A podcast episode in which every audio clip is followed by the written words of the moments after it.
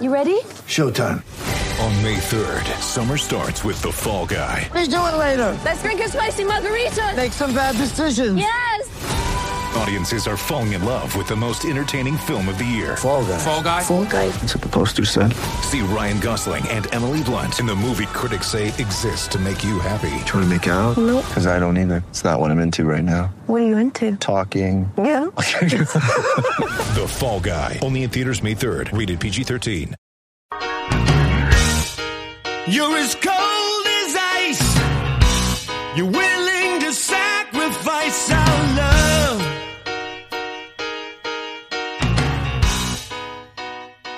All right, everyone, it's time for another episode of the Ice Cold Takes podcast. We have a very special guest joining us this week to talk some puck. He's a new member of the Sportsnet team, and he has his own YouTube channel with over 52,000 subscribers. I'm pleased to welcome Nathan, a.k.a. Gravite. It's a pleasure to have you on, Nathan. How are you? It's always great to talk about Rangers hockey. Glad to be here. So I wanted to ask, so I know you're from Dallas, right? You're from Texas. Mm-hmm. So what's your team then? What do you mainly pledge allegiance towards the Rangers, or is it split equally between them and the Stars? Yeah, so the Stars are definitely number one. The problem is, like, I know people like to say I'm not a Stars fan, but the problem is there's just not that much to tweet about them since they aren't like the most exciting team in the world. So I usually go more towards teams that are even more fun to watch. But the Rangers are definitely up there. They're one of those teams that, especially after the 2018 rebuild, when they announced that, I was really excited to see the direction that they were going to go in. And with Kaapo Kakko back in the 2019 draft, I loved watching him play. He was my favorite prospect of the draft back then. And I basically said on my channel that whoever gets Kaapo Kakko, I'm going to be rooting for and supporting. It could have been New Jersey. But I'm very glad it was the Rangers. Obviously, Kaapo Kakko has disappeared and it hasn't really turned out the way I expected. But with this Rangers rebuild and the team they're constructing, and especially how fun they've been this year, it's been a pleasure to watch them, even though the Stars are still number one, of course. Okay. All right. So that clears things up. I mean, Stars have some pretty good players. I was hoping that Joe Pavelski wouldn't sign an extension there and that he would fall to the Rangers because he's one of my favorite players in the NHL. I love that guy. Totally get it. He would have been a perfect Ranger. I mean, obviously, Cobb and Vetrano and Motte are playing pretty well for the squad, but Pavelski would have been unreal. Unreal. All right. So before we get into it, I got to ask you, how did you start your YouTube channel? And then how did you move on to working at Sportsnet? How'd that all happen?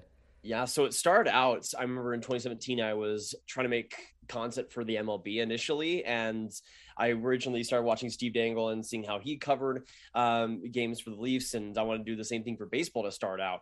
So in April 2017, I was just with the baseball season starting up that year. I covered the Texas Rangers for a bit.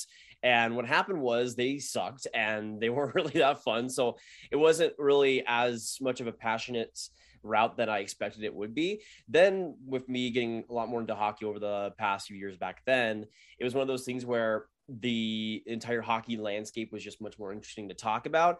And then I pretty much almost immediately after the baseball season ended, immediately shift to just making hockey videos full time. Initially did Stars stuff specifically with some overall NHL stuff, but then I got into more overall NHL topics, doing different rankings and prospects and things. And I've kept that going for really the last 5 years now. I think the 5 year anniversary is pretty close to us. So I've been doing that for the last little bit. And what happened was, I'm pretty sure last December, I was contacted to be a part of the Sportsnet YouTube team and to make content for them, which was unbelievable because, I mean, my dream would have been to just like do stuff like regionally, like that would have been like the ultimate dream for me, but to be able to do it on a pretty national scale and to be able to talk hockey and just talk about things I enjoy to as many people as possible. I mean, it's been truly a blessing, and I'm glad to be able to be in this position and have it work out. Yeah, you're supposed to be doing what you're passionate about, and I like to see that you like hockey. So hockey's your favorite sport then? Absolutely. I mean, there we go. It's been that way for really the last half decade at least, definitely. Yeah, I mean, for me, hockey, and then way down here, it's baseball. I mean, I love baseball, but it's just not the same as hockey, especially at this time of year with the playoff atmosphere that's been going on in these games. Like, That game against Pittsburgh, I don't know if you watched that one, the Rangers versus the Penguins. Oh my gosh, that was a blast from the past. Like the 2014, 15, 13, 14 teams, like where every game was a one-goal game in the playoffs and it was a nail-biter and the goalie standing on his head, Shesterkin with a big save at the end. Crazy. Rangers, I mean, since the trade deadline, as a fan, I can't say enough good things about them. They've completely turned it around. Even strength play is outstanding. They've had, like, I think 18 even strength goals since the trade deadline, which is the most in the league. And that's all right. And before then, they were like 23rd, 20-something, and that was the big thing that we were all talking about. Like, this team is too top-heavy. We don't have enough to move forward. We can't just keep relying on Panarin, Zibanejad, Kreider. Kreider's breaking out this year. He's going to get 50. Mm-hmm. At this rate, he might just get 70. Like, I don't even know what to think about. The guy's just, I don't know what kind of off-season training he did, what he fed himself. It's got to be something special. I gotta admit. We like to joke on Rangers Twitter that he's been staying on sides, and that's why he's been able to get so many goals. That would make sense. Yeah, but it's safe to say the Rangers have taken a big step forward this year. So to you, what has been the biggest surprise? I mean, Chris Kreider is definitely the one. One of the worst NHL takes overall I've had over the past couple of years was that Chris Kreider already hit his peak, which, considering his kind of interesting injury history and how he was performing up to this point, I don't think many of us, maybe some of us, expected him to have a solid year this year, but I don't think any of us expected him to be this good, especially with Lafreniere and that left side being as clogged as it is. I think we kind of expected maybe Lafreniere to take that next step, maybe Chris Kreider to take maybe a back step, be more in a leadership role, potentially maybe being captain and still scoring a ton of goals, but not being top five in the Maurice Richard race. That's definitely the biggest surprise. But honestly, besides that, I mean, I feel like the biggest one comes down to that defense, and specifically Jacob Trouba, who coming into this year, I don't think was nearly worth what he was making. But especially this season, I think especially early on in the year, he was really leading a lot of that Rangers defense, playing pretty well with K'Andre Miller for a long time as well. And I just think being the cornerstone defenseman that the Rangers really paid him to be and traded him to be this year, I think he's definitely taken that next step. But honestly, both of those guys, Chris Kreider and Jacob Trouba, they needed more from them to truly get to that next level, especially with Lafreniere and Kakko not truly getting to that next level yet. And I think, honestly, both of those guys have been so huge for them. But honestly, like, this entire Rangers team, I thought they would be maybe a wild card team, maybe third in the Metro. I don't really see many people having them this high, but we're obviously happy to be wrong about that. Yeah, I'm with you on that and the whole wild card situation. I thought they were going to be like a wild card team, not like second or third in the division. Yeah. Possibly, there's a very, very real chance that they could finish first in that division, in the Metropolitan Division, because they have an easy schedule. Carolina does have an easier schedule too as well. But to see the Rangers where they are, I would not have predicted that. Second in the Metropolitan, no way. And they've been there the entire year, the entire season. Like, I can't say enough good things. Like, last year was so inconsistent. Like, it was win one, lose one, win one, lose two, lose three. And then, like, the way they lost two was just they gave up. It was like one-goal games, but it was just like, come on, how do you lose that? With David Quinn, it just – the whole feel of the team was off. And now with Gallant, I don't know what it is, but maybe it's Reaves, the Reaves effect. But everything is so dynamic. Like, the players that we have this year – not too much has changed. I mean, after the deadline, it's a completely different look for the bottom six, yes. But we still got Panarin, Zibanejad, Kreider. Those guys are still here. Now Lafreniere is starting to play like a beast. Yep. And even Hedl is playing really well recently. I think having those two play together, Lafreniere and Hedl, is a really, really good thing. I'd like to see them continue to do that. The third line, if they could play like 13, 14 minutes a night, just a way to lengthen that lineup and provide more offense. That's how you get more even strength goals, and that's what the Rangers have been doing recently. Absolutely. That even play, I can't believe it. Like I remember just the discussions that pretty much all of us on, not even just Rangers Twitter. It was one of those things that started to leak to NHL Twitter, how people started noticing, oh yeah, the Rangers are kind of being carried by Shesterkin. And recently, I mean, Shesterkin's still been fantastic as he always has been, but he's hasn't had to carry the team now with that depth. And to me personally, I remember the discussion around the Rangers trade deadline being about getting a top six forward and getting somebody on that right side, which was definitely an important piece. But I felt like that third line was especially the biggest weakness. Consistently, that was probably the least consistent line and probably the line that needed the most work if they were going to have some playoff success. And now you look at it, now you look at that third line, but you just look at the depth overall in the lineup. I mean, just having a guy like Tyler Motte, who won't score that many points, but just does so many little things. I knew he'd be a perfect Ranger when that trade happened, and he's been better than expected. Yes, the points haven't come, but that's not exactly what he's there to do. He's been so key in almost every area, and that just shows what Chris Drury can do. He can see weaknesses and find improvements in it. And I feel like, again, going back to that trade deadline, the Rangers were pretty underrated in just the moves they made to get their weaknesses. I wouldn't call them, I mean, they could be the biggest winner, but they made underrated moves. And I feel like for a lot of teams, they kind of missed the point at the trade deadline. For the Rangers, I thought they did perfectly. And we're already seeing the rewards of that, which is crazy. I think for most fans, going off of what you're saying about the big top six forward, I think most fans want that sexy acquisition of that, like, Giroux. They want that Tomas Hertl. They want that guy. So many Phil Kessels. Phil Kessel. I mean, yeah, Phil Kessel at this point in his career, on the Rangers, he'd probably be more of a bottom six guy. But the Copp and Vetrano and Motte, like, those guys are, to me, those are the sexy acquisitions at this point in where the Rangers roster is right now. We already have good enough players in our top six. Like Strome is good enough to play in the top six. Like we know this. Him and Panarin have great chemistry. He slowed off a little bit with his production, but I mean, and he's injured now. But he's still gotten it done over the past 3-4 years, however long he's been on the team. So they're fine in that department. Maybe they move on in the offseason and make that fix in the top six if they need to. We'll get to that in a bit. But, yeah, that bottom six, that's all I really wanted. But the main thing for me was that they didn't give up much either. So the biggest piece they gave up was Morgan Barron, who wasn't going to fit in the lineup anyways. They're going to play Greg McKegg over him. Right. They're going to play McKegg over him anyway. So what are you doing with him? It was a very, very smart use of a trade asset. Mm-hmm. There was nothing else that he could have done. I wish him the best. He was all right. But it just, the way the coaching staff laid out their lineup every night, it didn't seem like he had a chance of staying in there. And maybe that's going to be the same thing too with Zach Jones. I like his skill set, but the way Nemeth's been playing recently has been pretty good, but with the cap hit, this cap struggles, Rangers are going to find themselves in a bend in the offseason. $11 million in space. They have Kakko, Blais. Who else do they have to sign?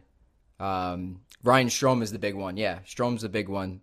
We might have to get rid of Nemeth to save some space and run a deep pair of Schneider and Jones. That would be exciting. I don't know how willing the Rangers would be to do that. How would you feel if you saw that? Jones and Schneider as your third pair. I mean, it would be risky for sure. Mm-hmm. I mean, the thing is I'd be a lot more comfortable, especially if that's next year and then they get some time to gel. I think throwing them both to the wind that way is quite a bit risky. The thing I think that's helped Brayden Schneider is having so many other defensive older players on the team to help him. And when you have a guy like Zach Jones, who's also kind of feeling things out. I mean, I'm personally not the biggest critic of having two younger players. And I feel like with Zach Jones and Brayden Schneider, they both could work off each other pretty well. But I just feel like for the Rangers, it definitely helps if you're in a less contending position than New York. But let's say they are, let's say they go into next offseason, they trade Nemeth, and then they have Zach Jones and Brayden Schneider as appearing next year. I could actually see that working out pretty well longer term, and having those two guys together, I feel like that could be a pair that we see for a while. This year, I don't think it's obviously going to happen, but next year I could see that. Nemeth is definitely a big one that I think they're going to deal, and he'd be a guy that with his defensive style and still being okay, I think he's still going to get some value out there. But yeah, I mean, 2.5 for Nemeth. I remember even at the time, even though I think he had a good year with Colorado last year in some areas, I really didn't think it was going to be that great of a contract, especially with the term. But yeah, I think Jones is an interesting one. There's so many players the Rangers have defensively that could step into that role. I mean, we just saw the Tarmo Riianen trade earlier, which is another depth defenseman that we thought could make the lineup. But you got other players like Matthew Robertson in the system and other players that could fill those roles. Zach Jones, I guess, is just another player like that who I think just needs more seasoning. And if he's on a third pair with Brayden Schneider, I think that's about as perfect as you can make it, honestly. Yeah, I wouldn't be against that either. And speaking of cap space, clearing that out, Ryan Strome might be asking for a lot of money. We don't know how much it is that he's asking for. Some choose to believe that if they were going to sign him to an extension, it would be done by now. It's tough to say how much he wants. If it's like anywhere north of $6 million at this point, I don't know how willing I would be to dish that out. I used to say 6.125 like as a comparable to Mark Shifley. I like Shifley. I think that's a really good player. Obviously, he's better than Strome. They're both kind of similar. Like they're very good offensively, but defensively they struggle. I think Shifley's the worst. Shifley is putting it very lightly. Yeah. We'll just say that. I don't know what direction the Rangers choose to go with this. Maybe you could enlighten me what you think. I was thinking maybe Dylan Larkin if they can't come to terms with Strome in the offseason. That would be nice. I mean, obviously the Rangers just played Detroit, so we got a good look at him. But what do you think about maybe Dylan Larkin for that 2C spot? I mean, if Steve Yzerman wants to have his one bad trade that he's ever made be with the Rangers, I would not be complaining all that much. To me, I really don't know with Detroit, because I feel like with their situation and especially their center situation, they don't really have a guy who can be in the system that comes up and plays like Dylan Larkin can in the future. That's like, because to me, if let's say Dylan Larkin was a winger or something, I could see him being a little bit more expendable, like Todd Bertuzzi has kind of been. But I feel like for the Rangers, I mean, we were talking about earlier with Kopp and Strome. Obviously, we've seen Kopp and Panarin and that connection with the great assist from Panarin behind the net and right to Kopp in the middle. And then in the last game with Detroit, how they had that overtime winner and together. I mean, to me personally, it would be really interesting. And with Strome, I personally think he's getting 6.5 somewhere. I don't know if it's with the Rangers. It's probably not with the Rangers, but I think somebody's going to give him 6.5.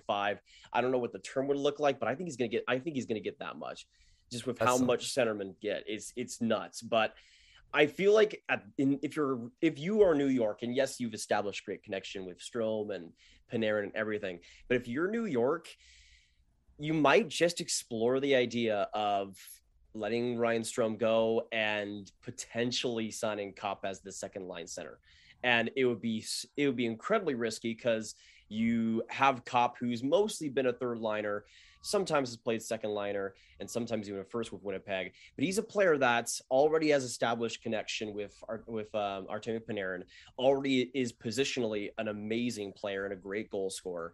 He's a player that, although I'm not in love with as a second line center, he's a guy that I don't think would be nearly as costly as Ryan Strome would be, but he's also UFA after this year, which presents its own sort of problems. He's making 3.6 this year, but I don't think he's going to get close to that. I think he'd probably get maybe 5 at most, maybe 4.5.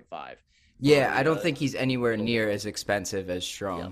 And that's why I think the Rangers will probably go in that direction. I mean, for the Rangers, that's the situation they're now in. They got to save as many dollars as possible to sign guys like K'Andre Miller and Lafreniere in the future. Mm-hmm. So you got to be as conscious as that as possible. I mean, there's only so many Barclay Goodrows you can sign for 6 years and have it work.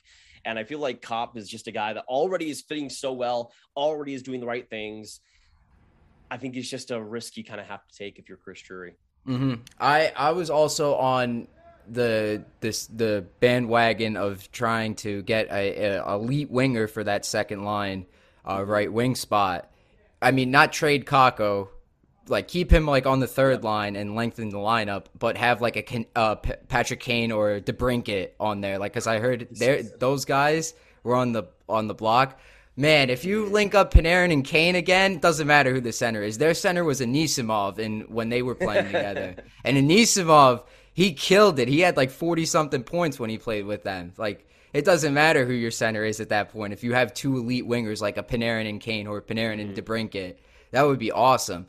But I think it would be safer option, like you said about, you know, having to re-sign. What happens if next year Lafreniere gets like 30 goals and K'Andre Miller is like a Norris caliber defenseman? Then they're going to ask for a lot of money, and then you're going to be screwed because you're not going to be able to afford like your second line right winger for that much longer. I think it would be safer if they ran with whatever they have right now, keep everybody, like sign Kaapo, right? As much as it pains me to say this, because I love Strome, I think he's a good player. I think it would be good if they sign Kaapo, Motte, Vetrano, keep those guys, and then Kakko as the second-line right winger, and hope he kicks ass next year. Because please, that's what. Would you agree that that's the spot he needs to play on the team, Kakko? I mean, Panarin. Yeah, if he's on that line with Panarin and Kaapo, I think that's a pretty perfect fit. Because even though Kaapo is somewhat similar to Kakko in the ways he isn't afraid to control possession and be a little bit more physical, I feel like you could still really use a player like Kakko on that line who's just so hell bent on getting pucks, keeping it on the right side, and hopefully keeping transition in the right direction. With Kaapo, he's a great finisher, already has great chemistry with Panarin. And I feel like all those three guys all have different things that work together pretty closely. And obviously it's still a risk because you still have Kakko, who's at this point still an unproven commodity, especially production-wise. But I feel like if all three of those guys are together, if they're healthy, and we've already seen Kakko with all the hard work he's put in when he has played, I just feel like that's going to be such a hard line to play against. And that's what the Rangers have really tried to maximize, is with players like Ryan Reaves and Barclay Goodrow, and trying to be as hard and trying to be as really dangerous and as they possibly can be. And I feel like for the Rangers, they go in that direction, especially if they choose Kaapo rather than Strome. Even though you might maybe get less points, you're making yourself more playoff ready. I think you're making yourself more hard consistently to go up against. And I feel like in the Metro that matters a lot. So we'll see. If they go in that direction, though, I think that's where he should be. I think that's where Kakko would play the best, really. I think the cycling on that line would be insane. Like they would just be so fun. Oh, yeah, because Kakko is like a wizard against the boards, like up on the goal line. Like his rookie year, I don't know how many times I need like someone to get a compilation of every time he had the puck in the corner boards and like would fight off checks and stuff. You just couldn't take him down. Not even with like two guys. He would just skate circles around everybody. It was nuts. I think that would be. I think I'm speaking for the majority of fans. Kakko on that line is what we want to see. That was like by far the Rangers' most entertaining line all season. Oh, yeah. Panarin, Strome, and Kakko. Kakko was at his best when he was on that line. He had like 8 points in 7 games, which was insane. Good times, man. Good times. Yeah, and we'd much rather see Kakko than Greg McKegg, of course. Oh, yeah. I think I'd rather watch a lot of players, almost anybody besides Greg McKegg at this point. So, yeah, definitely. I saw someone tweet a box score of all the Rangers players' expected goals for last night against Detroit, and everybody was like above 50% or something, and McKegg was like in the top 5. And I was like, what? There's no way. That's career great. Game for him. Yeah, the career game. Yeah, exactly. Revo with TNT goal number 3. Yeah, he's great. I love seeing Ryan Reaves in the lineup. It just adds something that like electricity, I guess you could call it. There's something about, he's not the greatest hockey player, but I don't know, something about him just makes me feel a lot better watching the game. He's just one of those players that, I mean, the fourth line is especially regular season wise, I think is a line you could just put out there and hopefully just bring energy and grind down opponents so you can get your top six going and everything. But with Ryan Reaves, he brings so much extra. Like, you can tell the locker room loves him. You can tell every player on the ice just loves watching him and wants to see him succeed, which I think is such a huge part of things. But he's a player that just is so electric. He loves showing up in the big stage, which for the Rangers trying to make themselves as playoff ready as possible is a huge thing. But yeah, I mean, Reaves brings so much that, like, a Greg McKegg is not even a competition. I mean, Reaves brought that in almost every place he's played in Vegas, especially, now at the Rangers, and they're getting exactly what they paid for. Yeah, I love the acquisition. I don't care what his analytics say. I've been more in favor of analytics recently. Like, I see the value in it. But for me, with a player like Reaves, I'll take entertainment over the analytics. Yeah, like, it's one of those. Like, I love analytics, especially expected goals for. I think is fantastic, but Reaves is just one of those players that it almost doesn't matter. And especially if you're on a fourth line, I'll take it or leave it. When you've got Ryan Reaves, I'm okay with it. Personally. Yeah, we also have other good players there too. Like, Motte is a legitimate fourth line player. Like, mm-hmm. he's like a very, very good hockey player. Yep. Like, him on the penalty kill is outstanding. I love seeing him on the penalty kill. He makes so many smart decisions. Like, he'll block a shot, or he'll take the puck out of the defending zone into the attacking zone, then skate back and pass it back to his defenseman and kill off another 20, 30 seconds of a power play. I love it. Love to see it. That's huge. Like, that's stuff that I remember seeing that Rangers team in the playoffs, like from 2013-14, they would do that. They would make those smart kinds of plays. And I can't wait for the playoffs. Like, how deep do you think the Rangers are going to go? Well, first things first, MSG is going to be so fun. I'm so jealous to anybody that's going to be I want to be there in spirit. But for the Rangers this year, I mean, we saw who they're going to be playing against most likely, unless they didn't win the division. It's probably going to be Pittsburgh. Mm-hmm. And the thing is, originally, like 2 months ago, I probably would have said Pittsburgh because of the 5-on-5 woes with the Rangers and Shesterkin likely being the only reason they would potentially win a series like that. But now with the acquisitions of Vetrano and everybody else, and really having that bottom six so carefully chosen and carefully played out, I feel like this is a team that if they go against Pittsburgh, I think they win against the Pens. If I had to choose one team, I think the Rangers would beat them with Shesterkin's play, obviously, but just with the defensive improvement they've had. And really, I mean, the Penguins are one of the most underratedly weaker teams in the playoffs these past few years. They've been losing in the first round consecutive years for how long now? And I feel like for the Rangers, they're a team that, especially getting past this Pens team who has a lot more experience, would be a huge step in the right direction. Now, personally, they probably face the Canes in the second round. I don't know. I don't think the Rangers get past that. But even at the same time, if you can at least go 7 games against Pittsburgh and potentially win that, even face off against a team like Carolina, who in a lot of ways is better and is a better opponent, but you want to have some experience against them. To me, if I get to the second round, and even if I lose against the Canes, I'd still be pretty happy. Obviously, you want to win the Stanley Cup if you're the Rangers all day, but that's a big step to take for this Rangers team that hasn't won anything in the playoffs these past couple of years. And I think taking that next step, being Pittsburgh, is a pretty reasonable thing to do this year. And I feel like just with the strength of the team, the strength of that bottom six now, I think it'll happen, but I do think they'll probably meet their maker in the second round.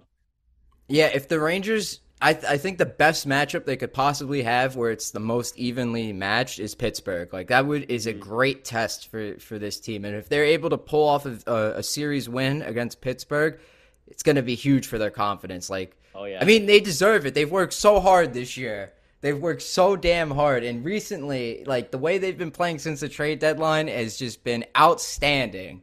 I mean, putting aside that game against the Devils, that one doesn't count. One doesn't. We forget about that one. That never happened. Exactly. Yeah. Ever since then, it's just been great, lovely. I mean, Let me mention something real quick. Go ahead. One of the things I think is huge for this team, especially with Gerard Gallant coming in as the head coach, they stink it up versus New Jersey and right after the game that was Pittsburgh, or right before that they play New Jersey and then it was Pittsburgh, right? Right. So they follow up one of the worst games of the season with one of the best games of the season. And that just shows the strength of the locker room, that shows the strength of this team. And I think that's so important. I was there for that game against Pittsburgh, the follow-up after the Devils game. And, that was a full, complete 60-minute effort. And it was one of the only times this year where we've seen that. They've looked good, but there's times where they kind of fall asleep at the wheel and they let the opponent get back into it. And, it's not – we don't want to see that. We don't want to have, to rely on Shesterkin.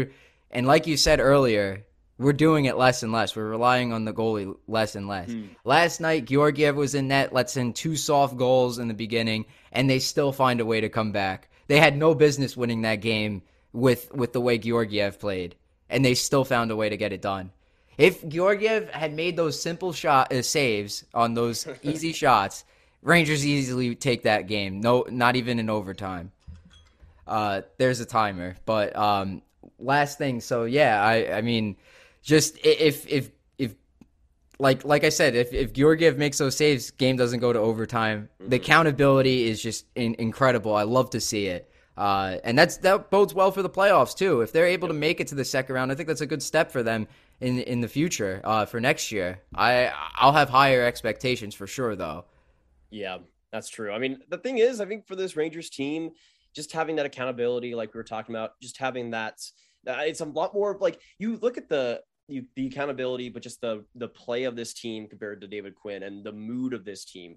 They're so much more confident. They're so much more confident in themselves. And that bodes so incredibly well for these next few seasons of Rangers hockey. I think even we can talk all we want about the struggles of 5-on-5 play with the Rangers at times throughout the season, but the team is confident. The team loves playing in New York, and you can tell that they're just so much more happier under Gerard Gallant, and that just makes a world of difference. So even if they lose in the second round, that's such valuable experience for everybody, especially the younger players like K'Andre Miller and Adam Fox, who haven't had true playoff success yet.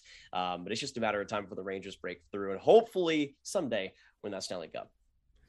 All right, Nathan, thanks so much for joining me. Is there anything else you would like to add on before we wrap it up? Anything you want to say to Rangers fans? Well, obviously go Rangers. But honestly, if the Rangers were my number one team, I'd be doing anything possible to go to MSG this year in the playoffs. Root as hard as you possibly can. Cause I mean, life is short. We all know this, but this Rangers team is special.